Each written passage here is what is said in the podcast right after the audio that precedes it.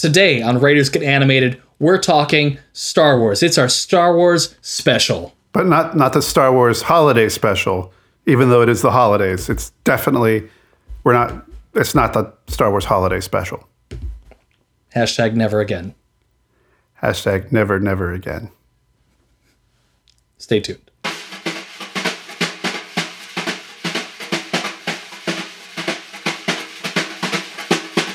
Good day and welcome to Writers Get Animated, a podcast about storytelling and animation and Star Wars for this episode. I'm Chris Leva. I'm Mackenzie Worrell. I wouldn't say this episode. We're like Star Wars one out of four episodes. Uh, Star Wars references, but where we talk about Star Wars, it's only about two a season Okay. Okay. so far. We'll see. There's always more Star Wars to discuss, I think. We haven't done an episode about Rebels yet, and I feel like that should be done. Why? No, we wait, we totally did. have. You're right. We did. We did the season finale. You're right. I I was trying to give us some leeway, and now it's gone. Now now we Yeah. can't do another Rebels episode. So, We've done like five Star Wars episodes now. so but That's one in ten. this Star Wars episode, though, is going to be about a character that we'll get to meet on the big screen um, very soon. So if you haven't yet seen Star Wars, oh, sorry, sorry, Rogue One, a Star Wars story, um, we will get to meet Saw Gerrera, played by Forest Whitaker in that film. Saw The last king of Onderon. I'm sorry. The last king of Onderon. Now, Saw Gerrera is the first character in the Star Wars universe to jump from cartoon, from animation, from the TV shows into live action. Now, I I have to preface this though cuz I don't I don't want Star Wars fans to come after us. I mean, we are Star Wars fans, but I don't want other Star Wars fans to come after us. Yes, we realize that the character of Boba Fett first was shown in animated form during the Star Wars Holiday Special before he was in live action in Star Wars Episode 5, The Empire Strikes Back. We, re- we understand that, but But he wasn't a deleted scene for New Hope, so he was on film before he was in animation, even though the public didn't see it. So there's there's all that. There's that. Also, that the Star Wars Holiday Special in no way uh, is in no way canon. So this Star Wars: The Clone Wars, not Star Wars Clone Wars, but Star Wars: The Clone Wars, from which Saw Gerrera is plucked from, is canon according to the Lucasfilm Star Wars Story Trust. It was the base of the beginning new expanded canon. Yes. Which is different from the expanded universe, Yeah, which is now Legends. which is now Star Wars Legends and is not canon, Unless they make it canon again. which they may take pieces of it and bring it back in, which they have been doing consistently throughout. Yeah. But I don't think they're ever going to take it wholesale. I think they're going to take No. what they need from it. 'cause It's a vast library of things that they're able to reference and lots of ships that they can reference and characters that they can bring in. But this is is, I like it. It's kind of like beta testing for Star Wars fans. It's like, okay, if we bring this back into the animated show, will the diehard Star Wars fans see it and like it? Okay, now what happens if we like take something from the animation and put it in the live action movie? Will Star Wars, will the regular public still like it? well, will the reg- regular public uh, care? Like, will Yeah. they? Will they care? They're just like, oh, Forest Whitaker's in this Star Wars movie, and he's playing a guy named Saw. Neat. I think this this movie may be the gateway drug into the animated shows. I think For after some people, rewatching, yeah. So we're talking specifically today about the Clone Wars season five, episodes two, three, four, and five, um, which is this whole saga on Onderon, um, which have been mentioned in the show before. And doing some research for this, I kind of put a couple pieces together about where Onderon is, and I, I'm thinking I think our original thought process on them using Saw in Rogue One was that, oh, this is a character who fits this need. But I think after rewatching it, that they specifically had this character in mind based on the background that he has. I think this is going to be how people get into the shows. And bring it back in. Yeah.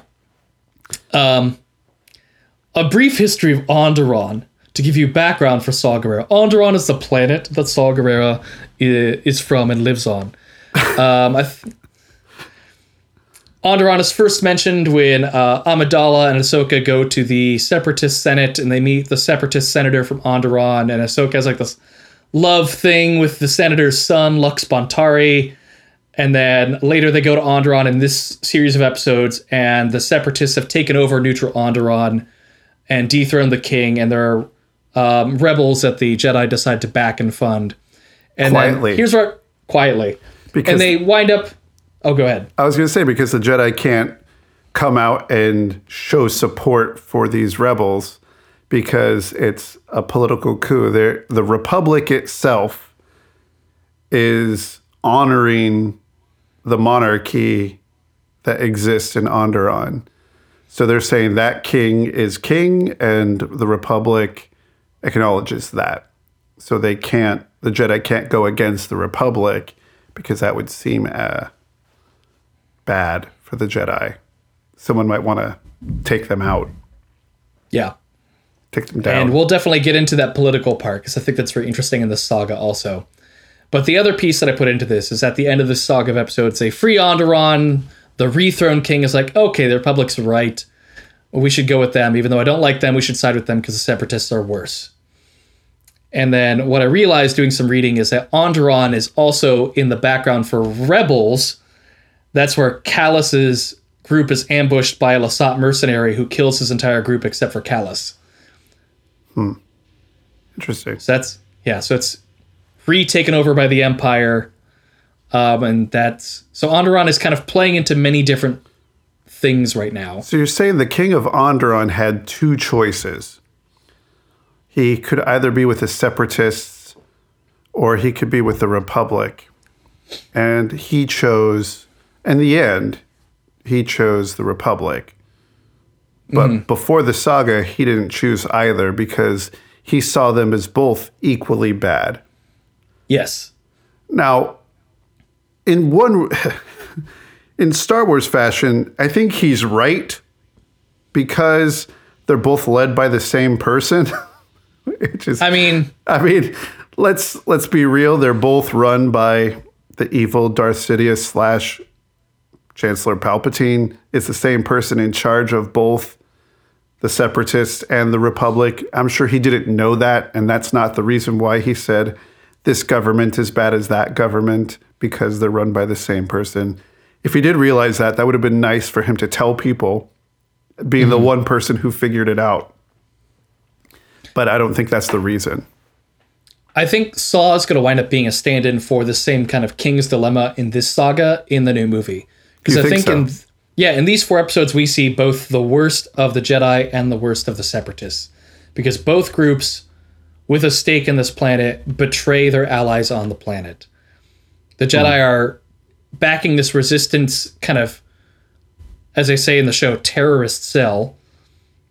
Uh, but they're not going to help them. They're just going to give them weapons and sell the weapons. Um, and then when they're in need of help and being slaughtered, the Jedi don't come to help. Right. Ahsoka just has to watch. And then the Separatists later, you're like, the new king is brewing, and they have all the droids here. And then uh, Dooku decides it's no longer a, uh, I don't know, profitable endeavor for them, and so they pull out all the droids and just in this hair of a moment, like shoot the new king, and he's dead.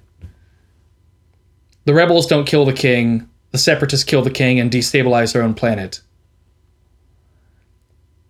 So I think that in the new movie in Rogue One, um, Saw is going to be this representation of um, in the Rebel Alliance. He's going to be part of the rebels and fighting for against the Empire, but not necessarily to bring back the Republic. Because we've seen the rebels who want to be part of the Republic, but I think we're going to see a different side of the Rebel Alliance in Rogue One. Of there are rebels who don't want either system. They just don't want tyranny. You're right. They're, And another They're Yeah. not fighting to restore something, they're fighting to completely start something fresh because both were corrupt. Because Saw didn't like the Separatists being in charge, but spoilers: the Jedi get his sister killed. How did the Jedi get his sister killed? I mean, they wouldn't come in and help. Um, they kind of left them on their own. They provide the rocket launchers, but then Saw uses the rocket launcher, which ultimately kills his sister. There's a whole. You should watch the episode. It's complicated. Well, not you. I know that you. I was like, I've watched the episode. I've watched it three times. I know. I watched it. I watched it ten times. Well, fine. Well, before we get too deep, because we've gotten, uh, we we dipped our toes in, and then I think we just leapt into the deep end real quick. We did. We Going did. The on big, about- That's the big picture. Onderon. That yeah, that's the big picture. It's a huge ocean of Onderon.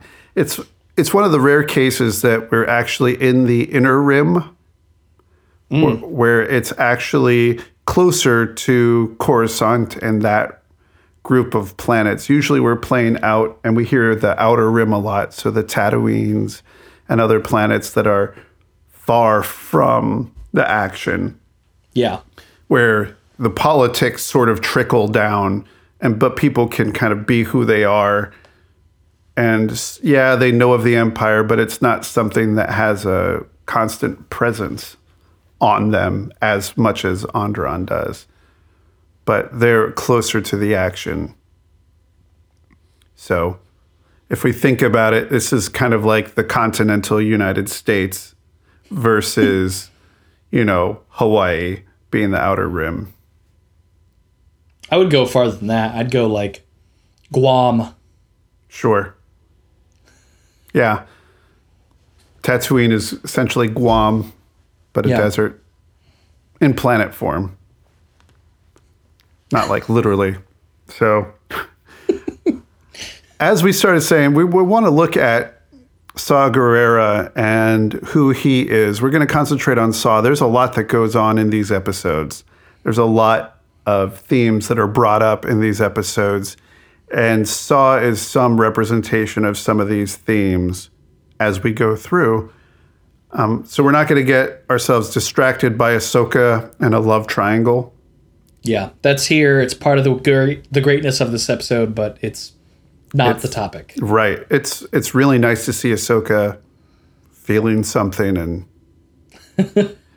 I, I really enjoy. uh, This is the one thing I'll say about it. I'm sorry for saying don't talk about it, and then I want to say one quick thing.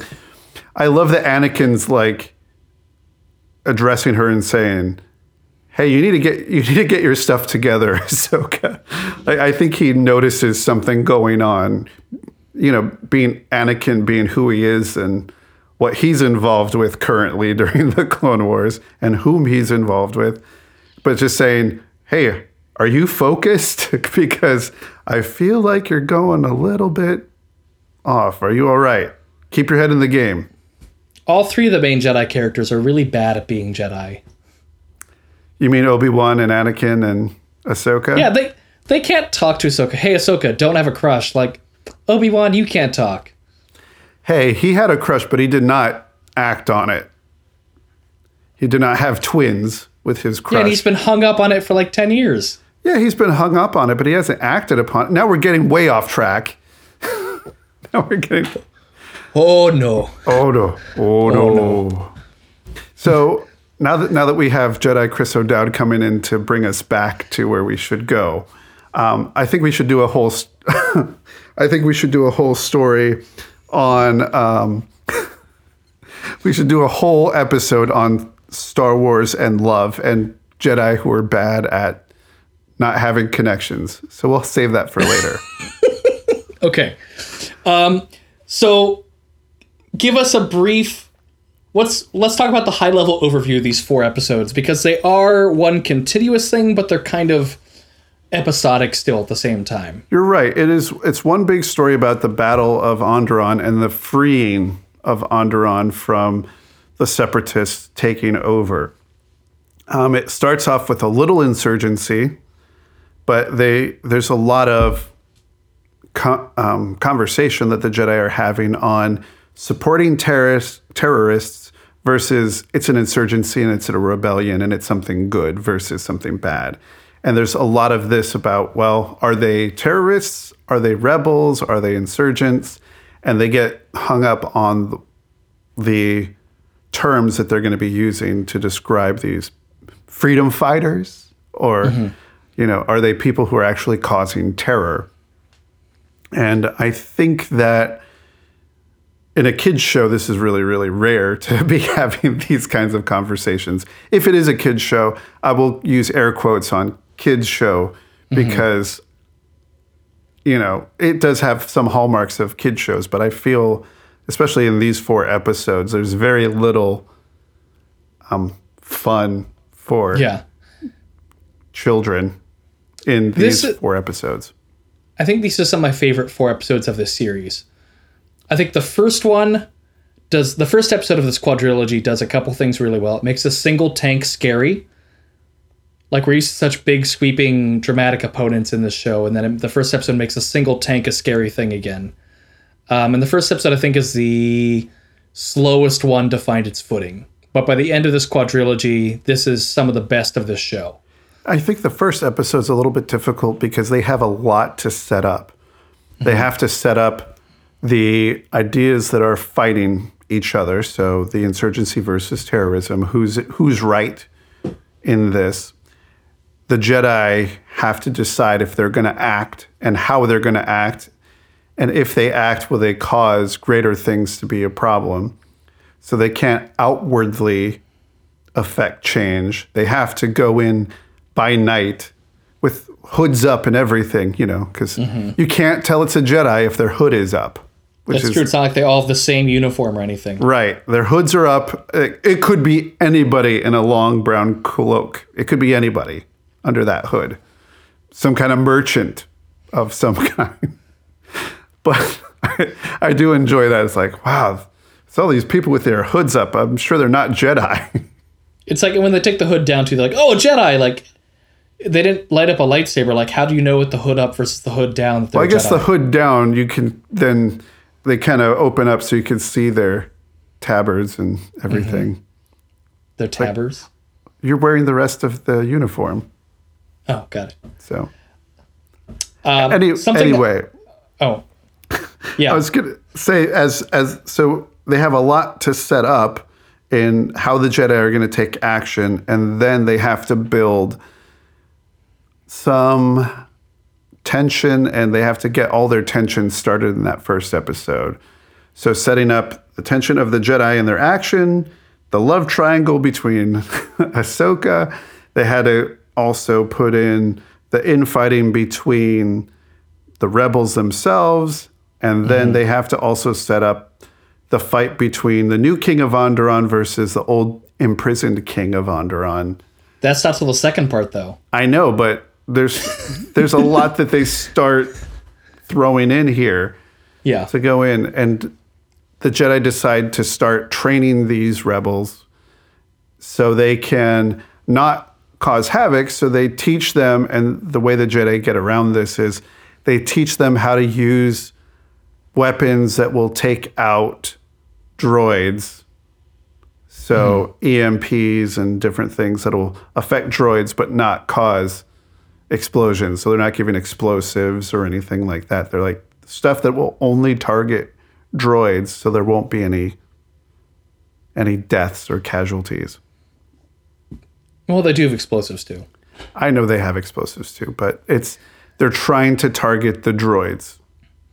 I think we should also pause for a minute and talk about one striking thing that's very subtle in this episode. And I can't think of any examples before this. I think this is the first time that they use rebels to describe a group like this. And I think it's a very conscious choice in Star Wars. You don't say rebels without thinking Rebel Alliance. You're right. This uh, And I, they dress a lot like the Rebel Alliance later too. They really do, especially Rex when he's hiding. He feels it's like, oh, he's in the Rebel Alliance all of a sudden. It, it does feel very much his uniform that he's wearing, which harkens back a little bit towards the uniforms that they use in Naboo in episode one. But mm-hmm. it also feels very much like the Yavin uniforms yes. um, during the Battle of Yavin. in episode four. I'm wondering if that'll be part of this as well. Will Rogue One establish that this Onderon thing is the beginning of the Rebel Alliance, and that this is where essentially the Jedi have backed and started the Rebel Alliance? I wonder if that'll be something. I don't know. It'll The be door is open. The the door is open. They have somebody. I mean, the the the fact that they're in the inner rim does lend itself to be something where things can start because then they can be an example. And one of the things that the rebels in this episode don't have in the very beginning is direction. They mm-hmm. know that they want to cause problems for the droids. They know they want to destroy. They know they want to fight back, but they don't know anything further than that. They don't have they don't have their PR and marketing in line. You know, they don't know what their messaging is. They don't know how to get the word out about what's going on. They There's ju- no call to action on their website. It's just like a flash page. Right. Right. It's just mad tweets going out here and there, you know, hashtag Ooh. free Onderon. Too real. Make Onderon great again. No.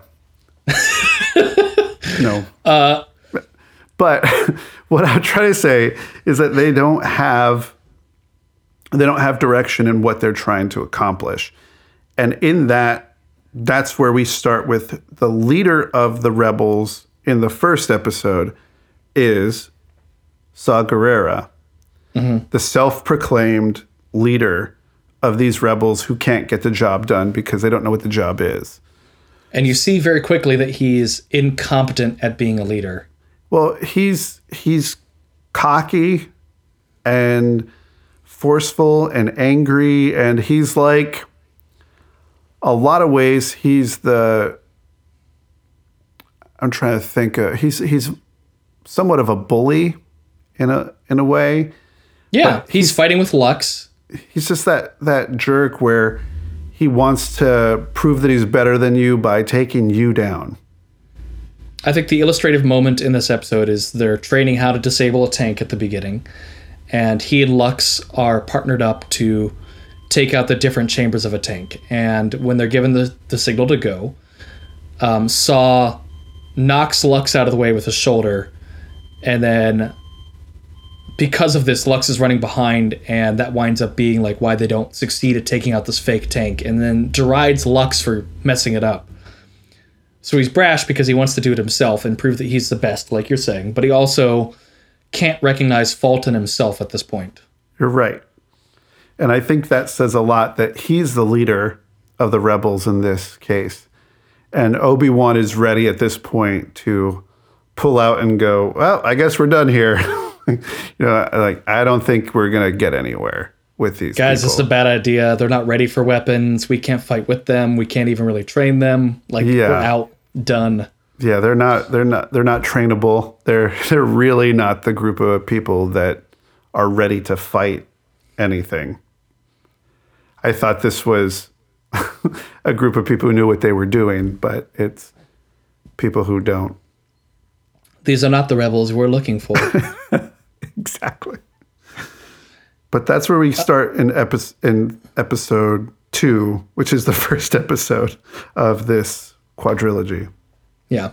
And the second part of the quadrilogy, um, there's a good reveal at the end, which we've already spoiled, but let's let's talk about the build up to that for Saw. Here he wants to be a figurehead. And I wrote a note watching the I think the beginning of the second episode that I realized that this quadrilogy is about whether movements and rebellions are about a single figurehead leader or the will of the people. I think that's the overarching struggle of this, would- philosophical thing. I would totally agree with that, and I think mm-hmm. they're trying to. In the in the very first episodes, it's very much that they want to be the vision for Onderon, and in the second episode, they start recognizing that people are afraid, so they keep having these strikes in different cities and different places, and the actual citizens of Onderon are getting freaked out at- mm-hmm. by all of this action, by this violence that's going on. like you do by terrorist attacks. by terrorist attacks, right? And or insurgent attacks, or so there. And Saw Gerrera asks, and I wrote this note down because I was going through his quotes, and every time he said something, I almost wrote it down. But he says, "Why are they afraid?" Like completely mm-hmm. not understanding why these people would be afraid of the actions. He's like, because obviously we're trying to help them.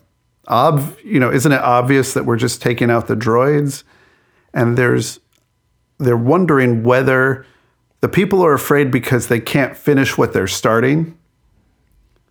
You know, we don't, they don't know if you could actually go all the way with this and stop, you know, overthrow the king and do everything, get rid of the droids. They don't think that you're powerful enough to do that. Or are they afraid by the actual acts being committed and they're afraid for their own safety and livelihood? I don't think he's even thinking about the people at this point. I He's think not. that it's yeah, for Saw this is it starts off very much wanting the rebellion to be about leaders. He wants it to be about him being the leader. He's a self-proclaimed leader. Then in episode 3 of this quadrilogy, he goes to rescue the dethroned king because the dethroned king is their figurehead leader. And everyone else is saying like no, he's not. He's not giving the orders. Um, he's not in charge. He's a great person, but he's not our leader. And ultimately, where Saw winds up um, after his, at the end of episode two, his sister's is proclaimed leader of the alliance, and he's pretty salty about that. Yes. At the end, when she dies, I think he realizes that even without her, like Obi Wan says, she's going to be a big presence in all their lives. Like it's not about the leader, because she's not there anymore. Right. The rebellion is about the people, and that's where he winds up, which is another interesting element I think to throw into Rogue One, a movie about not the traditional leaders that we've seen in Star Wars so far for the Rebel Alliance. It's about the other people in the rebellion. Right. It's not all just the Skywalkers. There are other people in the galaxy. Yeah, there are people trying to fix the galaxy, not like fix it then mess it up worse. Hey, the Skywalkers are pretty good at that. Yes, Yeah. they do, if anything, do that. Oh. Wonder who's going to show up in episode eight. How are the Skywalkers going to um, make things better? How will this trilogy of trilogies continue being about the Skywalkers? Hmm.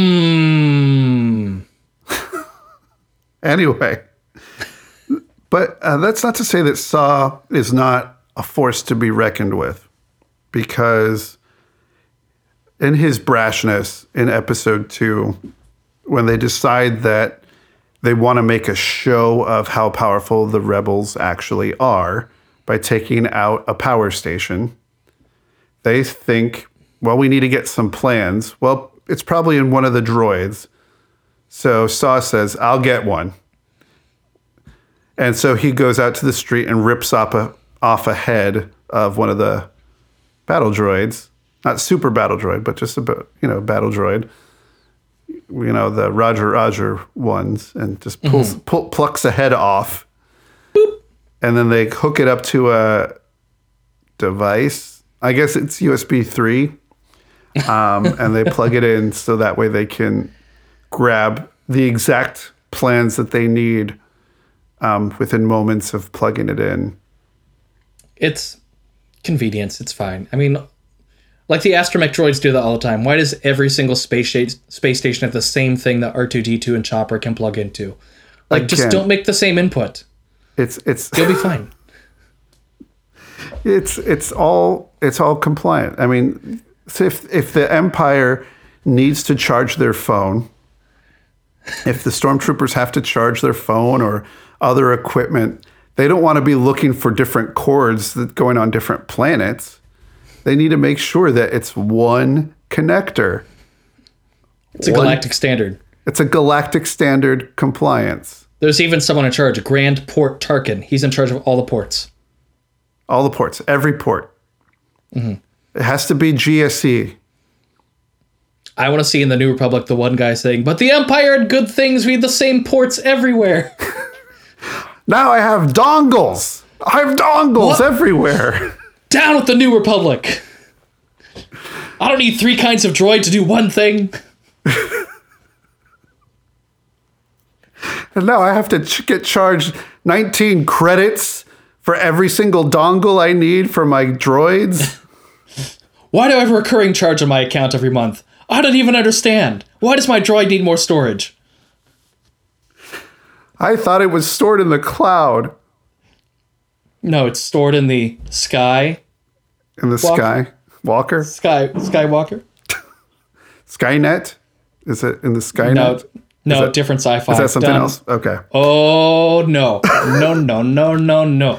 We made it back somehow. Um, now, that was a long one. I I should not have coffee before we start recording because that was a long one. Um, I'm so he pulls off the head of the droid. Here's here's where we got lost. Okay, I found my way back. But also in the third episode, he actually is able to take out a tank on his own. yes, they build it up. You see the progression from amateur to professional rebel very uh, quickly. Yeah, he's like, oh, now I have to remember to close the door down so that way the bomb stays down there and destroys the tank and takes him out. And he's wearing a cloak, so he looks almost like a Jedi doing it. Which It's I completely believable. yeah, so I think it's it, they've made his evolution to a soldier really impressive. I mean, the way he jumps and leaps, though, he might as well be a Jedi taking out that tank. I mean, let's be real. The one thing he's missing is a lightsaber to take out everything else. I want to see Forest Whitaker jump like that in the new movie. Yeah.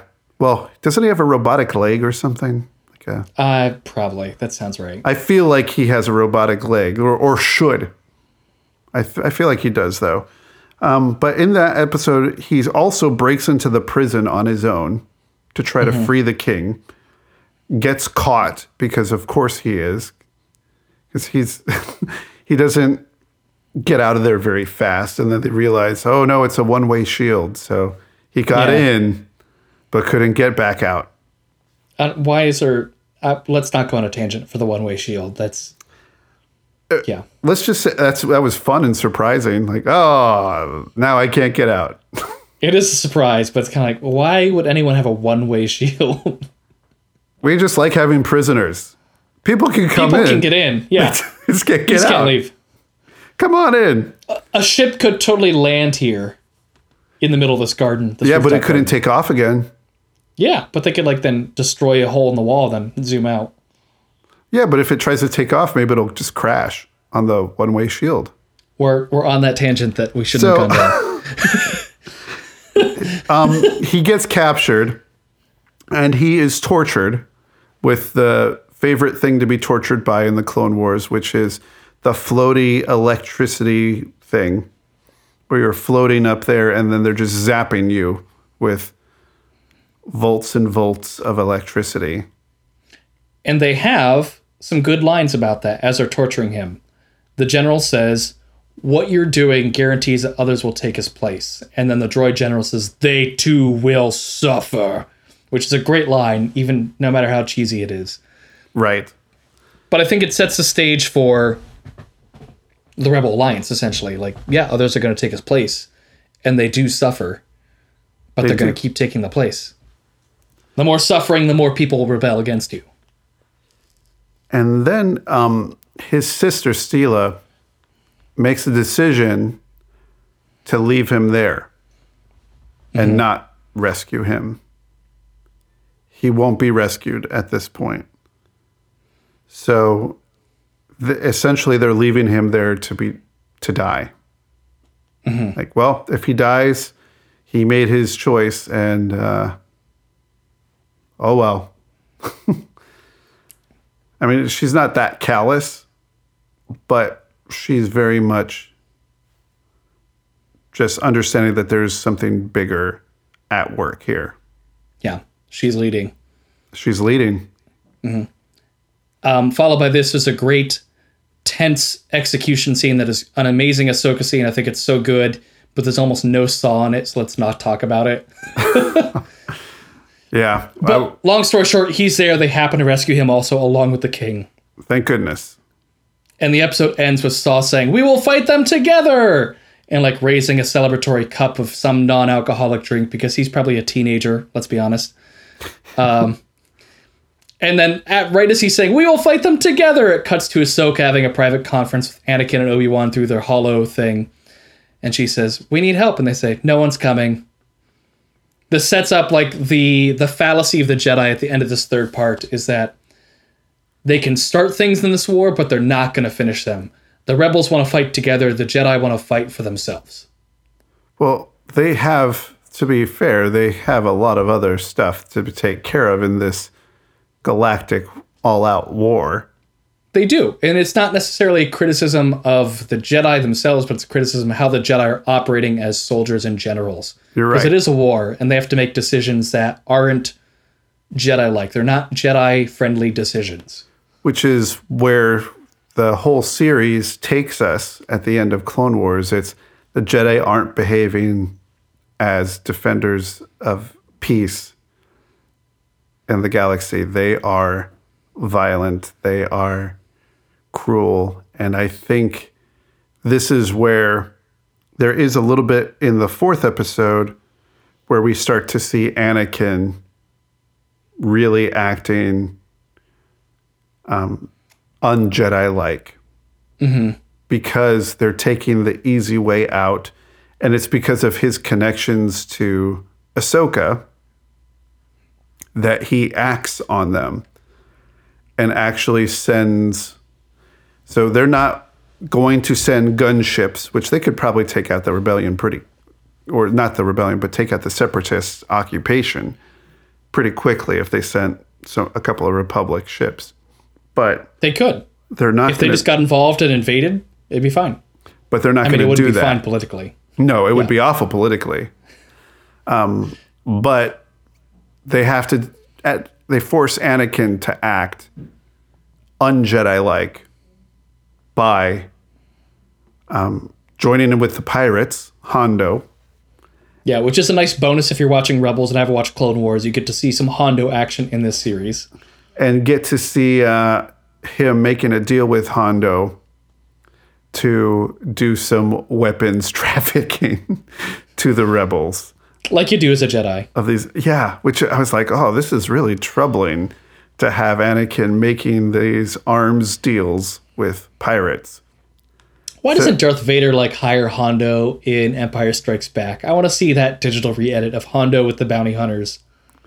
he i think darth vader knows better than to Hire, hire hondo like But I love him. I do. i know i'm sure that darth vader that's why he's still alive It's because darth vader probably still enjoys him but knows that he can't really trust him at that point in his life Yeah. based on his actions in Rebels, he's not useful to someone like Darth Vader anymore.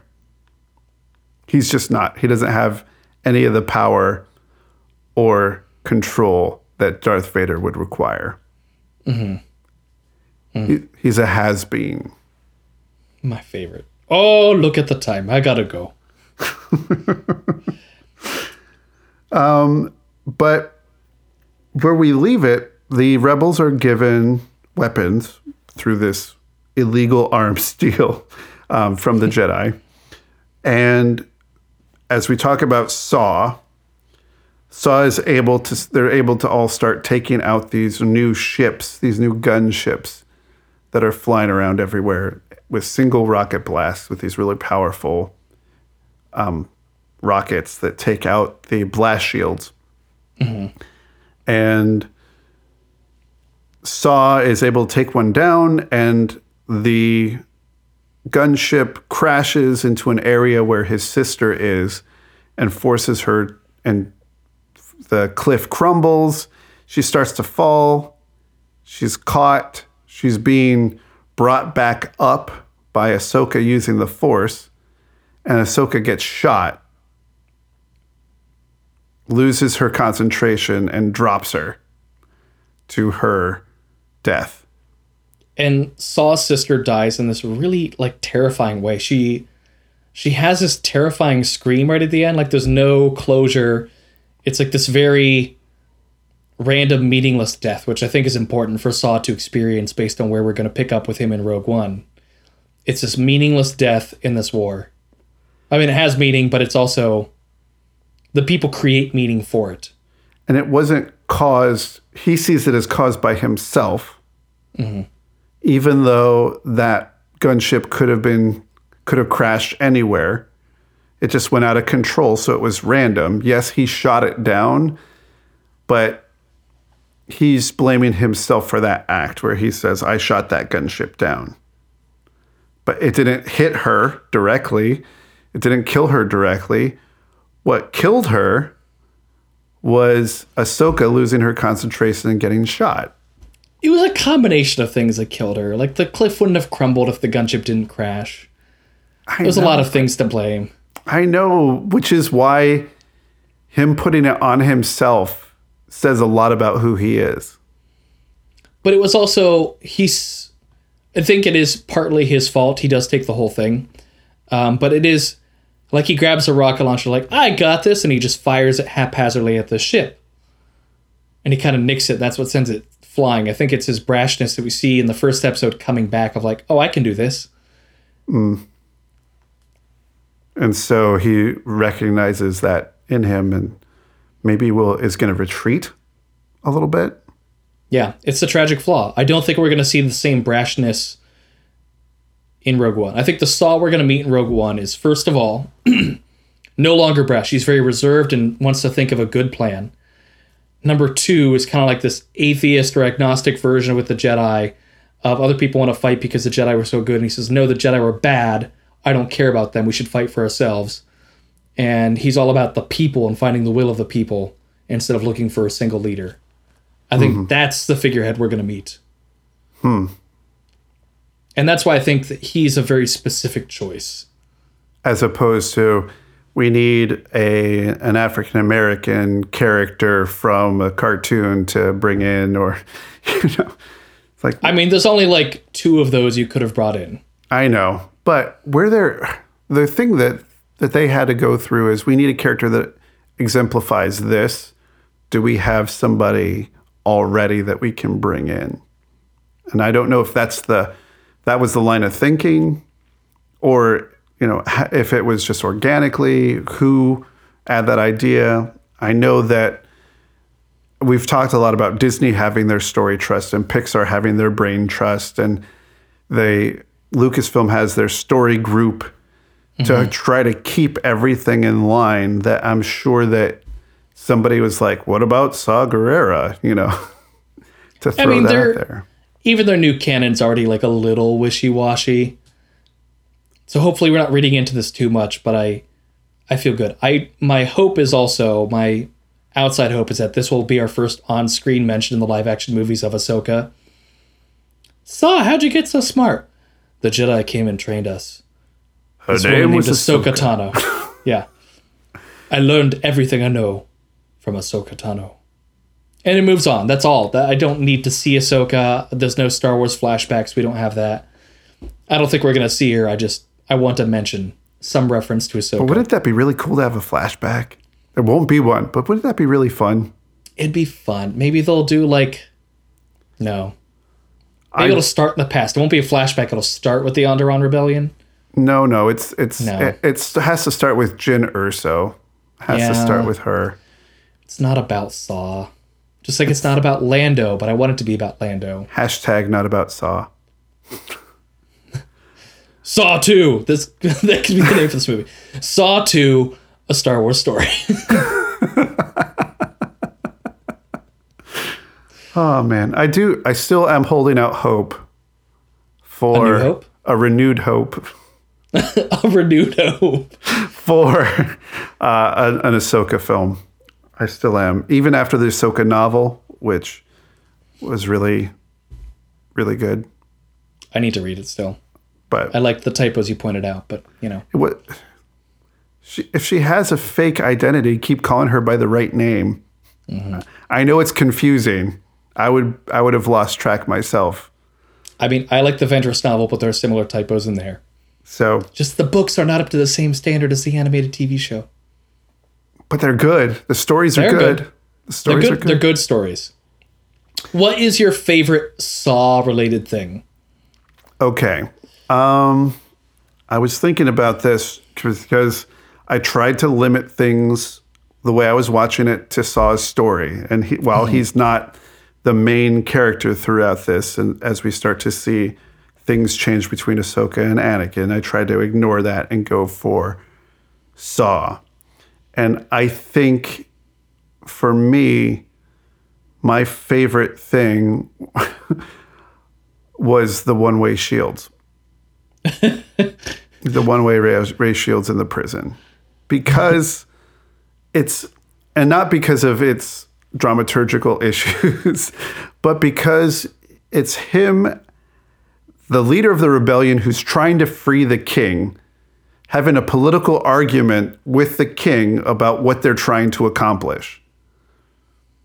And that says a lot about who Saw is. He's arguing with the person he's trying to save about his reasons for saving him and his reasons for taking the actions that they take.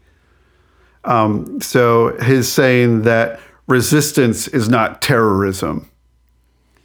In the words of John Patrick Shanley, I have such doubts. exactly. See, if we did a playwriting thing in our show, it's good because that's that's what we do. What was your favorite thing, Mackenzie? Um, I'm gonna stick with the making a single tank scary again, um, and showing the force that a single tank has because we're used to the Jedi, and you get this nice emotional journey of Saw like failing at even taking down this practice tank, and then seeing him take it out single handedly later. It's this nice like you can learn, you can be taught moment, and that's a nice journey for him. And I think it would be nice in terms of um, Rogue One itself to see these people are just people. There are no Jedi, there are no Skywalkers, there's nobody special, there are no lightsabers. You know, we get to experience war from people who are not led by a Jedi, which I'm sure is going to be pretty bad. I want them to be anti Jedi on top of that, not just like oh the Jedi aren't here, just very anti Jedi. Yeah. For the Even people who are- remember. There are probably like concurrent Jedi like happening. There's Jedi everywhere. Well, I think in a certain point they're like, well, the Jedi are basically like Harry Potter characters. They're like, yeah, sure, Jedi. I've heard of them, but they're basically wizards, space wizards. We forgot all about them. That was totally 15 years ago. No one remembers that dark time. A lot has happened since then. Okay, we have we have a guy in a scuba mask. We have like a guy in a hood. Like we, things are changed. Things are changed now. Yeah, moons aren't even moons anymore. You can't even count on that. exactly. That's not a moon. Um, we, so we do have a little bit of unfinished business that you wrote down. Yes, as we were ramping up to um, animated Oscar season, The glitziest the of Oscar glitziest, seasons. the most revered award in the Oscars for Best Animated Feature. Um, we're following this closely. Zootopia was named both the Best Animated 2016 movie by the New York City Critics Circle. That's a good indication. And it's in the top three gifts of 2016, according to Variety. So, I mean, it's up to you to determine which of those is more prestigious. I think they're both telling. They are. They are. If it's that. Well, I mean, that's why Frozen won the best animated picture because just no one watched it, but everyone's daughter loved it. So if everyone's sending gifts of Zootopia, then the critics who aren't going to watch the animated features because they think they're better than that are just going to know, like, oh, well, I've seen this gift, therefore it must be a good movie. I think it should win based on the performance of Flash the Sloth on its own. Like, hands down, That's true. Flash the Sloth wins for Zootopia. That performance. The first trailer for this movie was basically the four year consideration for this movie. Yeah. If you laugh at this and it's still funny the fifth time you watch it, we should get the Oscar. Thank you and good night. That's how that should have ended. That's how. the- First of all, I want to thank the Academy. so, uh, should we talk homework time? Let's do homework time.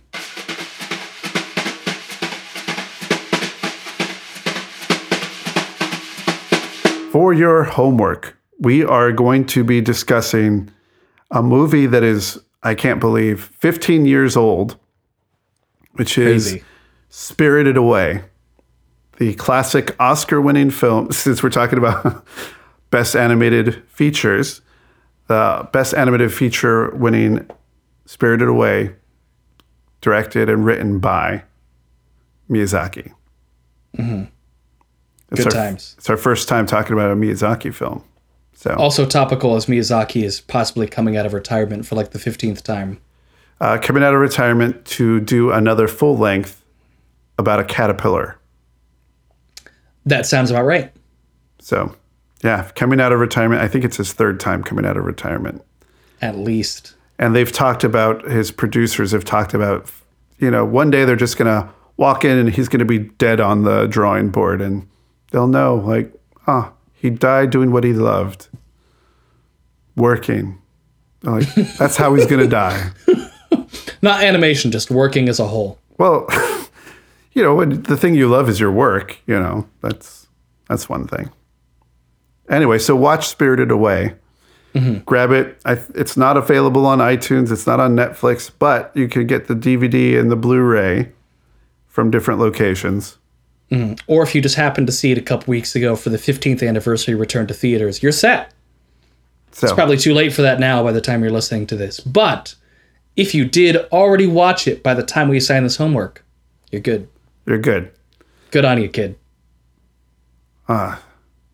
So uh, we should probably go see Rogue One, unless we've already seen it by the time this airs. Yes. I mean, I won't have. I won't have either. I will I will be seeing it tomorrow when this airs.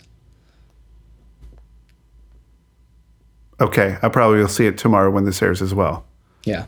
I got tickets. I can't do any spoilers. Okay, well, As always, thank you to our engineer Naja Coutinho and to Jacob Reed for the music. You can catch us on the web, on Twitter at WG Animated to join us in conversation if you enjoyed Saw and our conversation about Saw Gerrera. And if you have any theories on Saw Gerrera in Rogue One, not having seen it, let us know there. Also on Facebook, facebook.com slash WG Animated, and our show notes and different things, different links to different stories at writersgetanimated.tumblr.com. If you enjoy the show, we would love you to leave a review on iTunes. It helps people find us. Um, Lots of people enjoyed our Moana episode, so keep there's something else that you can go back and listen to. But find us, give us a review on iTunes, say hello. We'd appreciate it. Yeah. Hashtag on Gate. I don't know. Just tell us if we're right about any of these theories. I would love it if it's the day after tomorrow. That sounds really ominous. The day after tomorrow when this airs and like everything we talked about was wrong in this episode. Or right. I'd prefer if we were right, but I, I would love for this to be obsolete already. Yeah. Well, here's to being wrong. Cheers. Cheers. Ting. Chink. Good night, everybody.